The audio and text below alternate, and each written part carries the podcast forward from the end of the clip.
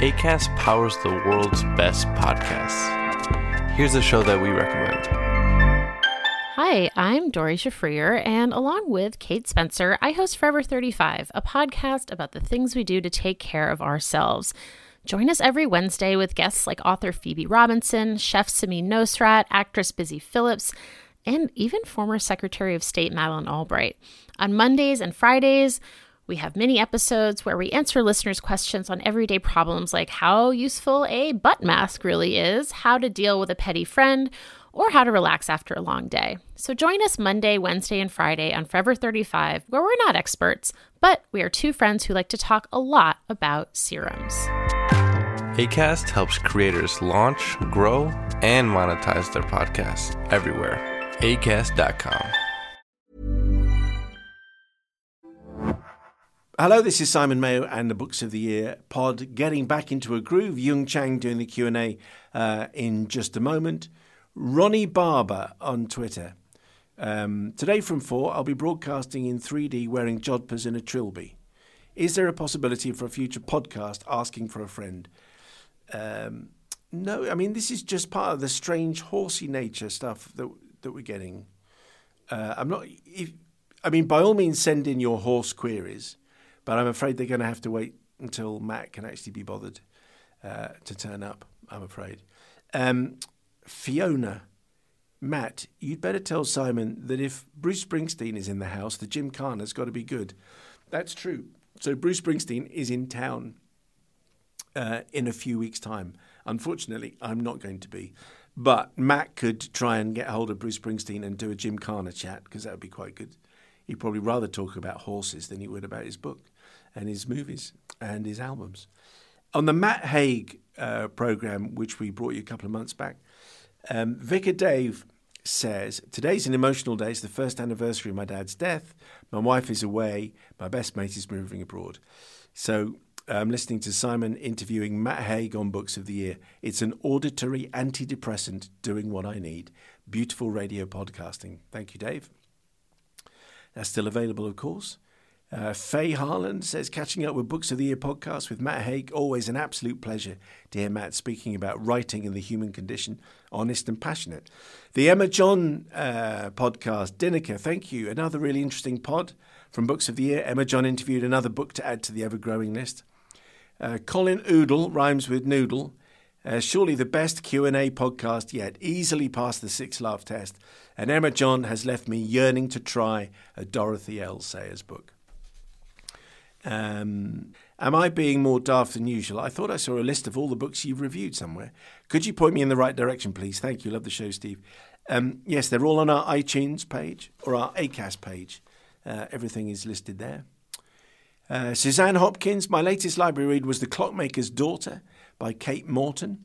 On page 251 of the paperback, there's a sundial in France with the following inscription Serius est quam cogitas, translated as Is later than you think.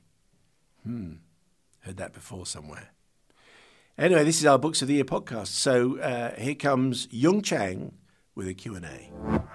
Okay, so here we go with a, another one of the Books of the Year Q&A sessions. I do the Q and Jung Chang is doing the A's. It's questions and answers to Jung Chang, uh, the author of Big Sister, Little Sister, Red Sister. If you want to hear the uh, the interview that I did with Jung, then that is uh, available elsewhere, but probably where you got exactly the same as this podcast. So, Jung, are you ready to go? Here we go. So, the last book that you really, really enjoyed.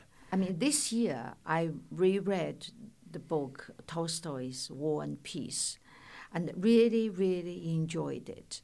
I say this because I read it before mm-hmm. when when I was young, and I skipped all the war bits. That's a lot. Of, there's a lot of war. there was a lot of war, and I I just decided I, I didn't like the the wars and the descriptions, um, and um, so I and I then. Um, recently, fairly recently, I read Adam Zamoyski's Napoleon.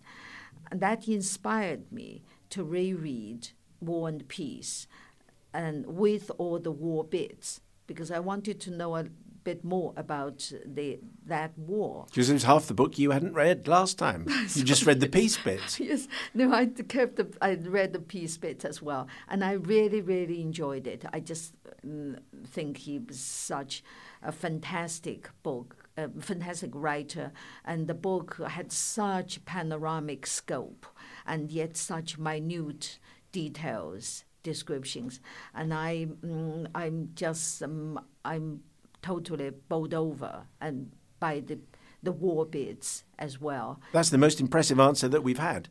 Oh. So yeah, Leo Tolstoy, War and Peace. Okay, question number two: Your who is your favourite novelist? I think I have, of course, many favorite novelists. Um, perhaps one person is Martin Amis. I just love his use of language. I mean, it gets, I get intense pleasure um, reading in his books and um, and um, get intense pleasure enjoying how and seeing how language becomes this intensely pleasurable thing. And so I look out for all his books. Might you be tempted ever to write a novel? Me? N- No. No, I don't think I'm. I I I I think that gap between novel, nonfiction, and fiction is difficult to cross, and I'm certainly not someone who can cross it. Okay. How long do you give a book, or do you always finish it? Do you have a cut-off point?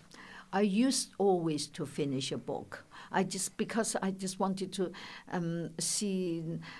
Um, it's not just what's happening next. I just want to just find that I've vested, you know, invested so much time, and uh, and I just wanted to see whether it turned out there is some good, um, or even if I didn't like the book. But the fact that I had started um, somehow meant that I ought to finish it. But no, I've stopped doing that now. And I, if I feel really I'm getting nowhere, getting no pleasure, that that is, I will stop it. After what, 50 pages? Oh, well, 20 more pages? than that. I Oh. think more than that. 'Cause, mm. Okay. Um, describe your book collection. Jung. Is it vast? Are you?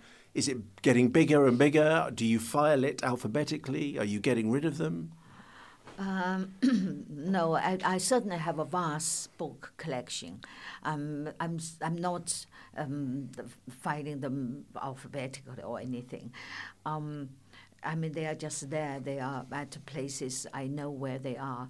And most of my books, I'm afraid, are books I I I wouldn't read if I were not writing my books. Um, I think I probably have one of the biggest book collections about Mao and about Empress Dowager Cixi and about, you know, Sun Yat-sen, Chiang Kai-shek and the Three Sisters. So that means, I mean, my books primarily um, Chinese collections. I mean, uh, I... mm, um, that's my that's a lot of my So your house is overflowing. The total books. overflowing. The, I mean, between me and my husband, and you know, the whole house is overflowing library. Uh, which books stand out from your childhood? Okay, I can immediately think of Hans Christian Andersen, um, because I was growing up under um, Mao in communist China. Um, and most books, Western books, of course, are banned, were banned. Um, but Hans Christian Andersen, for some reason, um, well, for uh, but Hans Christian Andersen was allowed um, because he was supposed to have exposed the ills of capitalist society. I mean, books like uh, Little Match, The Little Match Girl, um, and The Emperor's New Clothes. Um, were my childhood um, fav- well, I mean, that gave me such deep impressions. So I remember them for life.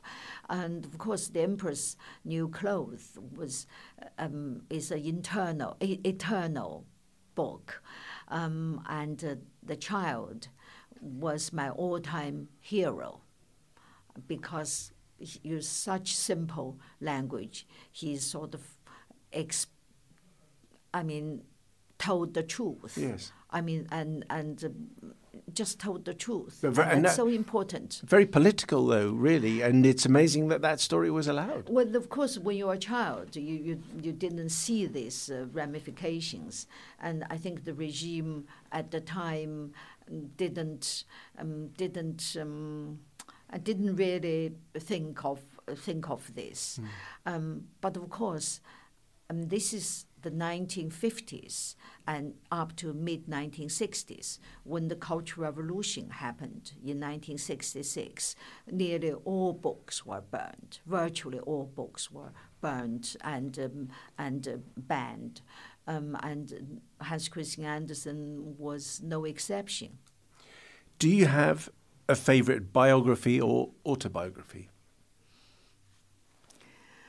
Um, I think th- there is a book called My Past is Myself by Christabel Bielenberg. And she was, um, she grew up, she spent a lot of time in Nazi Germany. And her book was published, this book was published when Wild Swans was published. And we shared the same stage. Um, she was my grandmother's age. And I, the, the book made a deep impression on me. When was the last time you used a public library?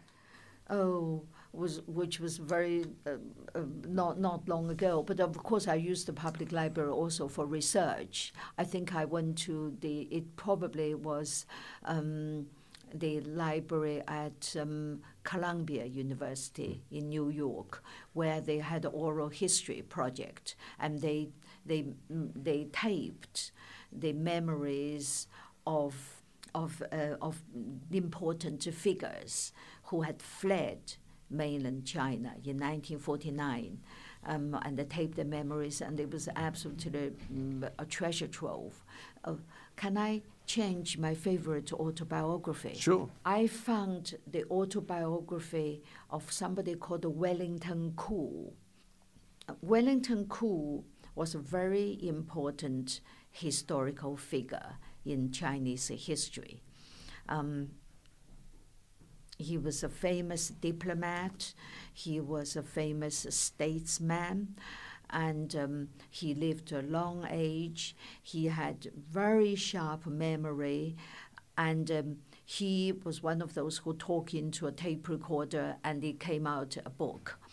And uh, his autobiography, um, which which goes to many volumes, covers the history of modern China from the late mm, Manchu dynasty to fairly recently, because he also died in his 90s. Um, and I found that um, that um, book is very under undervalued. Well, un, uh, not many people seem to know about it, but um, it was an absolute treasure trove and very, very well written. And what's it called again? It's just called The Memoirs of Wellington Koo. Memoirs of Wellington Koo. Finally, Jung, is there a book that always cheers you up? You know, my yes, my comfort reading is Jane Austen, and I always um, uh, find that it's sort of it. I get immense pleasure again from her language and from um, her her um, building of her characters, and and with such light touch and so so enjoyable. Uh, Jung, it's such a pleasure to meet you again. Thank you very much, Neat, for giving us some of your time. Thank you. So thanks to Jung Chang, uh, Big Sister, Little Sister, Red Sister. Final uh, piece of correspondence here uh, to Books of the Year at yahoo.com. Simon and Matt. Hmm. I know I'm playing catch up and I'm still in 2018, but I listen to Books of the Year while I'm out walking in my lunch hour. We obviously don't have very far to go, Elizabeth, or many lunches. Anyway, I had to write to tell you how utterly absorbing the Robin Ince podcast was It's going back ages. It was fascinating and a huge pleasure to listen to all three of you in discussion. All the podcasts are great, but this one will stick in my mind for a long time. Thank you so much. And read people not realizing what the lyrics are to some songs, a lot of couples, for some inexplicable reason, choose Lord of the Dance for their wedding.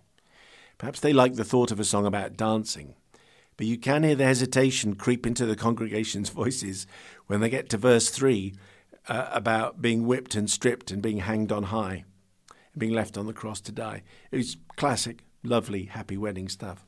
Uh, Elizabeth, thank you very much indeed. You can tweet us at Books of the Year and you can email, um, it's very late and I'm on my own, as you might have noticed, and you can email bookstheory at yahoo.com. Thank you very much indeed for staying with us. There'll be another pod along very, very shortly, and Matt has promised to attend. Frankly, I'll believe it when I see it. If you're listening to this podcast, you must recognize the value of asking questions. At Aramco, our questions help us engineer a better future. How can today's resources fuel our shared tomorrow? How can we deliver energy to a world that can't stop? How can we deliver one of the fuels of the future? How can we sow curiosity to harvest ingenuity?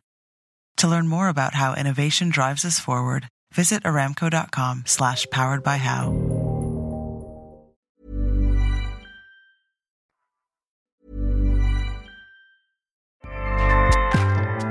ACAST powers the world's best podcasts. Here's a show that we recommend. Hi, I'm Doree Shafrir, and along with Kate Spencer, I host Forever 35, a podcast about the things we do to take care of ourselves. Join us every Wednesday with guests like author Phoebe Robinson, chef Samin Nosrat, actress Busy Phillips, and even former Secretary of State Madeleine Albright. On Mondays and Fridays, we have mini episodes where we answer listeners' questions on everyday problems like how useful a butt mask really is, how to deal with a petty friend, or how to relax after a long day. So join us Monday, Wednesday, and Friday on Forever 35, where we're not experts, but we are two friends who like to talk a lot about serums. ACAST helps creators launch, grow, and monetize their podcasts everywhere. ACAST.com. Hi, my name is Kaye Adams, and to be honest, I'm not so good with the aging process, so I enlisted my old chum, the filter free Cara McKenzie, to advise. Could you imagine being a porn star? The room would need to be really hot for me to strip off. To be honest, she's not much help, but she is rather amusing. And along with some great guests, Jo Brand, Andi Oliver, Anton Du Beke, Ruth Langsford, and Craig Revel Horwood, darling, we are learning how to be 60. Listen wherever you get your podcasts.